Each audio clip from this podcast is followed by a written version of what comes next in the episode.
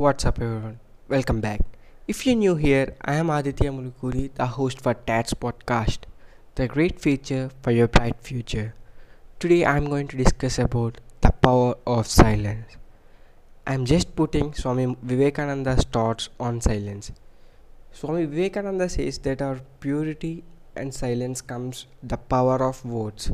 It generates new ideas, and some of the greatest minds are silent minds. Bhagavan Rama Maharshi, for instance, a silent mind is a meditative mind, and silence plays a vital role in one's spiritual growth. One is able to go deep into the inner core of one's personality to feel the spark of God within. It is a cliche that in prayers one speaks to God. In silence, God speaks to you. In simple terms, silence de- develops the power, conserve energy, and make one creative. It is to it is to the mind what sleeps to the body. It is the austerity of mind and energizes it. More than external silence, it is the inner si- silence which assists a person to become refined inwardly. Silence and listening are correlative. When one is silent, then he or she is listening to others. A silent person loses his opportunity to listen if he keeps on talking. Listening is essential to gain knowledge and achieve silence.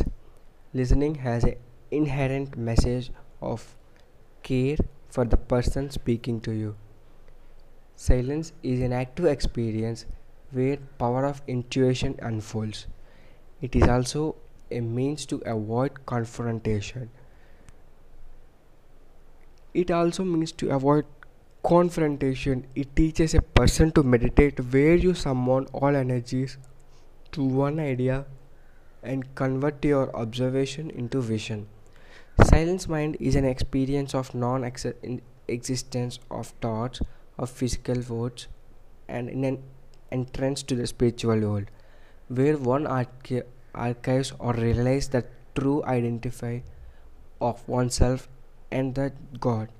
The inner spiritual status can be used to realize the temporary nature of physical life and appreciate what is permanent. This is the whole idea behind self-realization and God realization. When a person completes his journey from words to silence, then he is on the way to enlightenment. The whole universe, all created in what was not, originates in the emptiness, also called void, proto-Brahman, Wuji, and by many other names. Emptiness is mother of all. Those exercising yoga, Qigong, and internal martial arts, healer knows exactly the feeling and power of emptiness. Emptiness is the most powerful nothing in the universe. It is the creator of all. In physics, we know the zero point energy, often called the energy of vacuum. Space without any particles is containing a tremendous amount of energy. A cup of coffee is f- such energy can abowl all oceans on the earth. Earth. So much energy it contains.